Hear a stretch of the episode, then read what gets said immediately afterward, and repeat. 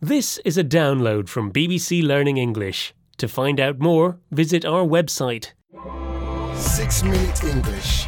from bbclearningenglish.com. Hello, this is 6 Minute English from BBC Learning English. I'm Neil. And I'm Sam. How's your week been, Sam? Oh, you know, quiet. I haven't done much or been anywhere, so it's been a bit boring. I know that feeling. When nothing exciting happens, it can lead to boredom, the state of feeling little excitement or enthusiasm, often because you've got nothing to do. But, Sam, there is some good news. Boredom can be good for you.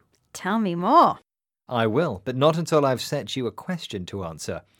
A survey by British newspaper The Mirror found Peter Willis to be the most boring man in Britain. What boring hobby did he have that earned him that title? Was it A, collecting train numbers? That's train spotting. B, taking photos of letterboxes? Or C, driving around roundabouts in the UK? Wow, that all sounds deadly boring, but I imagine taking photos of letterboxes is the most boring. Perhaps? Well, as usual, I will give you the answer at the end of the programme. But as you say, we might die of boredom following those hobbies, a phrase that expresses how extremely bored you are. But not for everyone. Boredom depends on your state of mind. Some of us might find something boring, while others might find it fascinating. True, but let's talk about feeling bored when we have nothing to do, not even train spotting. Having nothing to do or doing the same task again and again can certainly be demotivating. But according to Sandi Mann, who was speaking on the BBC World Service's The Why Factor programme, being bored doesn't have to be boring. It can be good for us. it's this emotion that everyone thinks is so negative, but there's a real positive to it too. There's a real upside to it. We become more creative. So, for example, being bored allows our minds to wander, allows us to daydream, uh, and that can actually lead us to problem solving and creativity. And I fear that by swiping and scrolling our boredom away these days, that we're losing that creativity because we've got so much to entertain us. But it seems that the more we have to entertain us, the more bored we seem to be. And there's a reason for that. And that is because we actually get addicted to stimulation and to novelty. Some interesting thoughts from Sandi Mann there. She says that there's an upside to boredom. That means a positive side to a bad situation. And that is, it can make us more creative. That's because when we have nothing to do, we allow our minds to wander. We can think freely, which might help us solve problems. This can't happen when, as Sandi says, we swipe and scroll our boredom away, referring to the movements we make on smartphones. Yes, and it's smartphones we turn to for entertainment when we are bored. It gives us stimulation. It activates or enriches the mind, and it gives us something new, unusual, and different to look at, what we call novelty. I'm sure many of us look at our phones when we are in a queue or sitting on the bus just to prevent being bored, but it seems we should just sit and think. Let's take inspiration from Manoush Zomorodi, an author and host of the Zigzag podcast.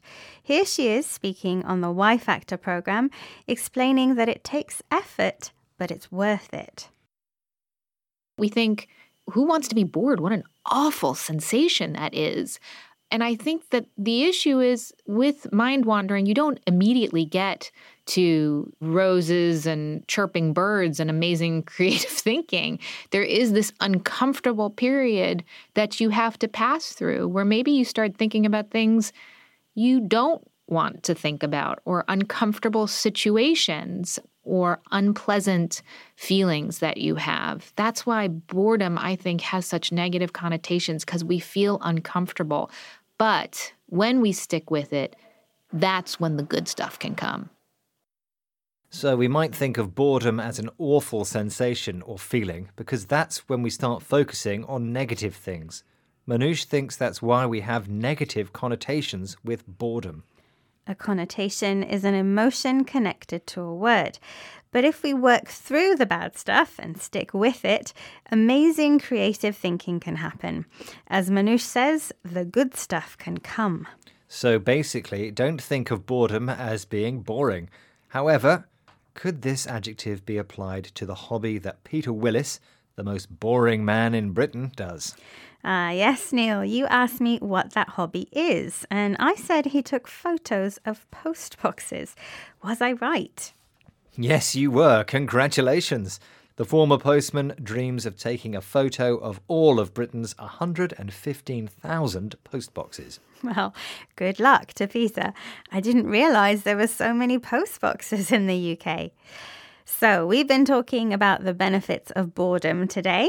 Boredom is the state of feeling little excitement or enthusiasm. We mentioned the phrase to die of boredom, which we use to express how extremely bored we are. But boredom has an upside, which means it has a positive side to a bad situation. We heard the word stimulation, which means it activates or enriches the mind, and novelty, which describes something that is new, unusual, or different. And we described a connotation that's an emotion connected to a word. Well, I hope you haven't been bored listening to us. Goodbye for now. Bye. Six Minute English. From the BBC.